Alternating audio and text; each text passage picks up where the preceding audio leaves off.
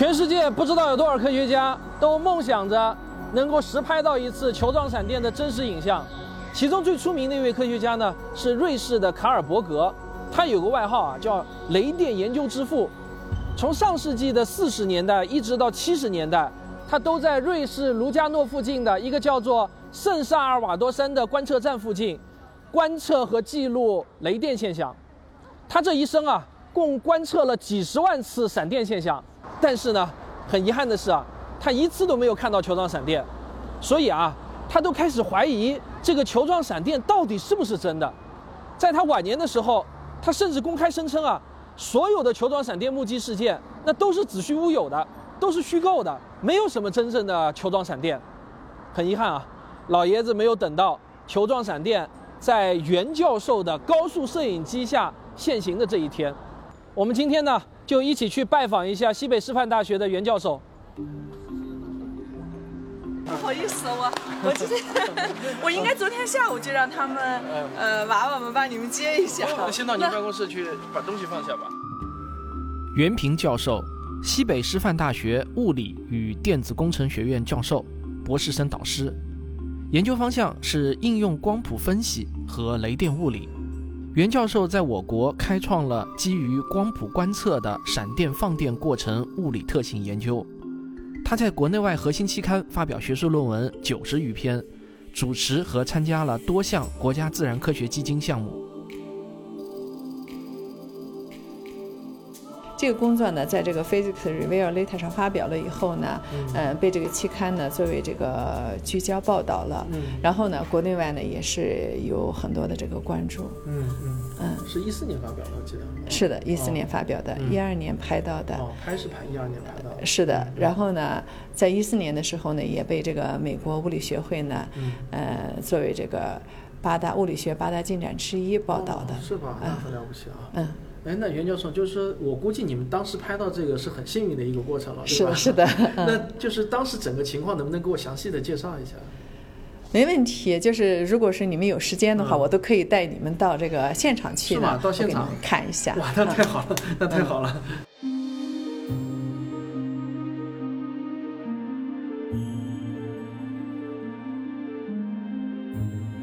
袁老师，就是说你们选下旧窗这个地方拍雷电的话，肯定是有一些特别的原因的了。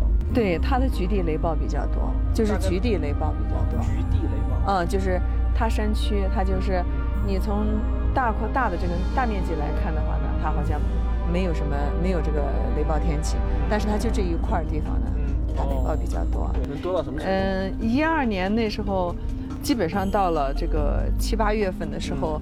有一阵子，那么二十多天，每天下午都能闪一下。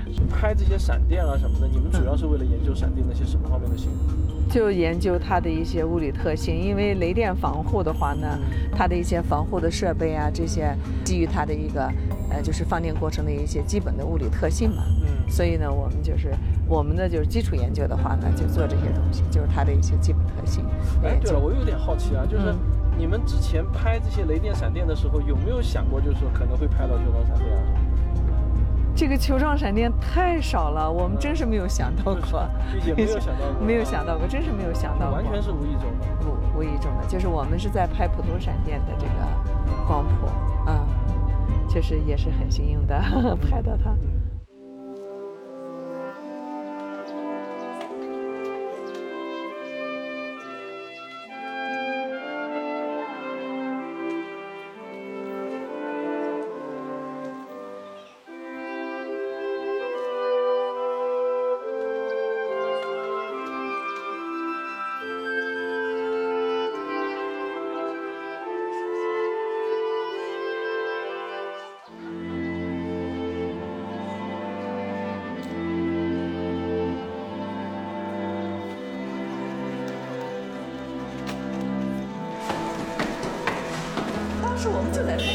我们就是把桌子把桌子并到一起。一二年的整个夏天两个月时间，我们和研究生呢都是住在这个村子里面。两个月。是的，然后拍闪电。嗯，这个球状闪电发生的那天呢是七月二十三号晚上九点五十三分左右吧。然后，呃，就是在这个山上，这个地方的发生的。嗯。然后我们拍它的这个机器呢，就是用的是两台机器，我们这两台机器同时拍到了，嗯。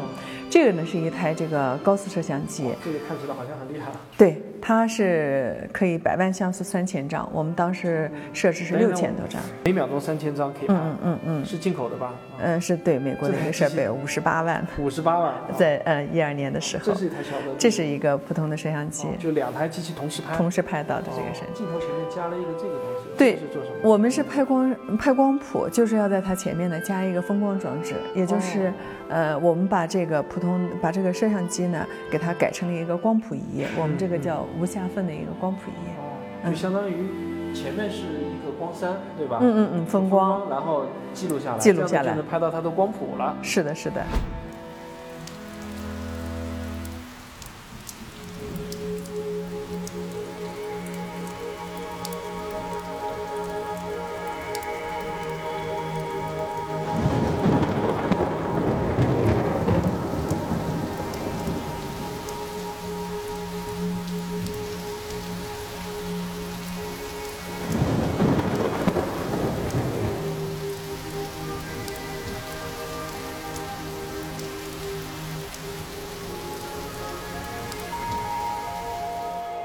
我们这个球状闪电，我们拍到了它两千多张照片。哦，我先给你看一下我们当时拍到的这个视频。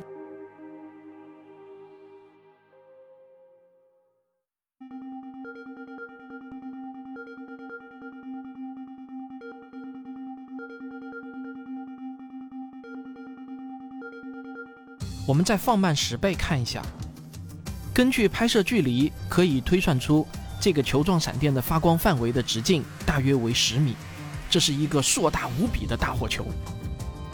利用电脑技术，我们对拍到的影像做了高清数码放大，我们可以清楚地看到火球的颜色在发生变化，而且火球还在移动，推算的移动速度大约为八点六米每秒。看的还是蛮清楚的。嗯嗯，这个小 DV 呢，它拍到的是。整个全过程，嗯，也就是前面呢，就是引发它的这个云地闪电，然后呢，才有这个球状闪电，把整个全过程都拍到了，嗯嗯。而我们那个高速摄像呢，它只拍了后面的大半部分，就是前面一点没有拍到，嗯，因为我们是一个后出发。哦，刚才的这个呢，它是普通摄像机拍的，所以呢是彩色的，嗯。嗯，就看上去比较好看。是是。实际上，它的这个它的像素呢，没有这个高速摄像高。嗯，高速摄像。高速的拍。对，这个是高速摄像拍的。就是当时呢，我也是为了保证它的分辨率会更高一些，所以我就采用了这个黑白的。嗯。这个就是它的一个临近光谱。嗯。这边呢，就是按不同的波长，这边是短波长，这边的波长逐渐增加，给它分开的。它这个是每秒钟拍了多少帧？每秒钟三千六百多张，但是我们这个呢，只拍到了两千多张。哦，嗯，两千。有一小段没有拍到。是的，是的。摁下去的时候，它其实已经发生了。对对，后出发。不过这样的也是眼疾手快啊，也。嗯，是因为普通的一个闪电的话呢，它的发生时间就是在一秒内，所以我们高速摄像的记录长度呢，我们都是设置的一秒。嗯嗯。结果这个球闪呢，它一点六四秒，嗯，它太长了，哦，所以就把它的前半段就没有记上，就记到了后半段。但是其实已经很能说明问题了，对吧？嗯嗯嗯。因为毕竟光谱都已经在了，只不过是黑白的。对，就是这个。高速摄像呢，因为它这个时间分辨率比较高，所以从这个上面呢可以看到呢，它的光强呢有一个周期性的变化。哦。嗯，从光谱上也可以反映出来它这个周期性的变化，就是这是一个变化的周期，十毫秒放大的。嗯。所以这是我们得到的一个非常珍贵的一个，呃，这个资料吧，也就是它的一个特性，非常重要的一个方面。终于一睹它的真容了。嗯嗯。这个山还是挺难爬的。还 好还好，不算太陡。嗯。啊，是我们观测的时候，同时还会记录一个雷声，嗯，有那个光声差，我们可以估算一个闪电落地的距离，就是雷声到达我们的距离和闪闪电的光到达我们距离之间有个差值，时间差，对对对，然后就可以估算出距离，对吧？对对对，九百六十米吧，大概就是在这个观测点九百六十米，对，啊，对，那。大概就在差不多那个位置。是的，我们上来以后，当时我们也是来看了一下那个落地点。那我们现在就到那个地方去看一下。好的，我看也没多远了，再加把劲就爬上去。好的。哎，你当心啊！哎。现在因为没人上这个山上没路，必须得有手，必须得有手扶着。我怎么回头一看，我好害怕呀！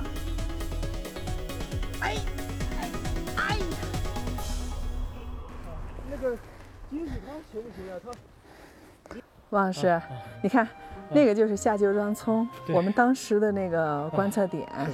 到这儿的这个距离就是九百多米，不到一公里。我们上来呢，当时也看了一下这个闪电的落地点，嗯，大概就在这个附近。嗯，当时我们看到的就是有那个有一个坑，然后呢，呃，有那个干草被烧焦的痕迹。哦，还有干草被烧焦的痕迹。对，就这种往年的这种干草呢，被烧糊的那种。脚底下这个位置。对，就在这个附近，就在这个附近。然后呢，嗯。在这个光谱里面呢，也看到了有土壤的主要成分就是硅的这个谱线。我的理解就是，这个就相当于就证明了那次球状闪电确实是在地面上生成的，是，否则的话是不会有硅元素的谱线的。是是是。那您觉得咱们拍到了这次球状闪电的光谱啊，嗯，对于整个国际上对于球状闪电的研究有一些什么样重要的价值和意义？嗯。它主要就是在两个方面吧，就是球状闪电的研究，人们一方面呢就是关心的它到底是怎么产生的。呃，从我们的这个得到的这个资料里面呢，可以看出来，就是在这个球状闪电之前呢，是有一个云地闪电，而且球状闪电呢，它正好就在那个地闪的那个底部。嗯。所以呢，这个就可以证明呢，呃，这个球状闪电就是由那个云地闪电呢引发的。嗯。呃，那么另外一个方面呢，就是球闪的研究中呢，人们关心的一个问题就是它的能量的来源。是什么支持它那么长时间的发光？嗯。呃，高速摄像拍到的这个呃光谱里边呢，发现呢就是在光强呢有一个周期性变化的这个时候呢，它的光谱结构呢也是有一个震荡，就是周期性的变化。嗯，那么硅和这个空气成分，因为它们激发能量不一样，所以那个谱线强度的周期性变化规律也不一样。所以这个肯定跟它的这个能量的来源是有关系的。这个是之前我们从来没有观察到过的一个现象，对吧？嗯，就是国际上也是，呃。从来没有观测到过它的光谱，所以我感觉它的意义和价值还是非常重大。是的，是的，我们也希望能够再次拍到就好了。送走了袁教授之后，我们决定留下来，在当地继续拍摄。尽管我们都知道球状闪电可遇不可求，但梦想总是要有的嘛，万一实现了呢？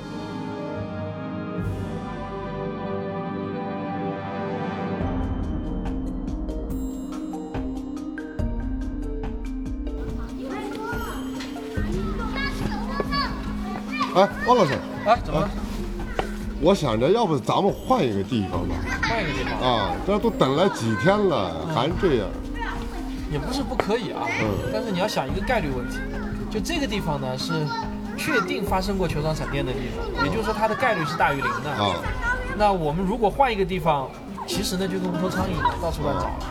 与其像无头苍蝇一样的随机乱找，不如守株待兔了。这里来过一只兔子。你说对吧？好了好了，我们再等几天，再等几天，再等几天，耐心点吧。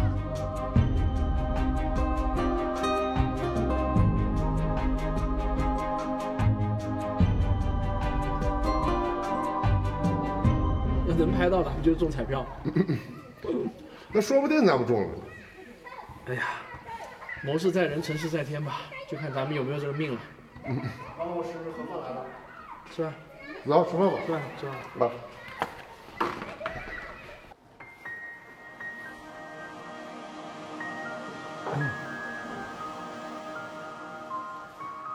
正是中国科学家袁平教授的这次记录啊，使得球状闪电的真实性得到了科学界的公认。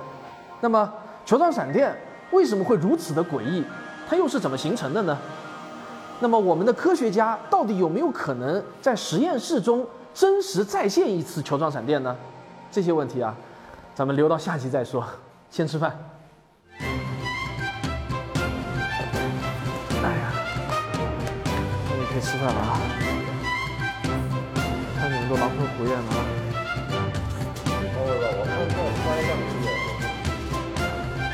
对，别人是不这种，有压嘴啊！别人来了，你们怎么想？别这么想，那我们有时候你。全球，全球，全球只有全球教授看到了一个，我们是全球展开的。哎呀，我还没跟你们说，有个瑞士科学家拍了一辈子拍不到，你要是说出来，那更要让你们伤心了。但是你怎么解释？有些人买一次彩票他就中了，嗯嗯，你怎么解释？嗯，对吧？吃吧，吃完了再数吧。嗯，怎么办？吃完了再数吧。看吃完继续数。嗯嗯。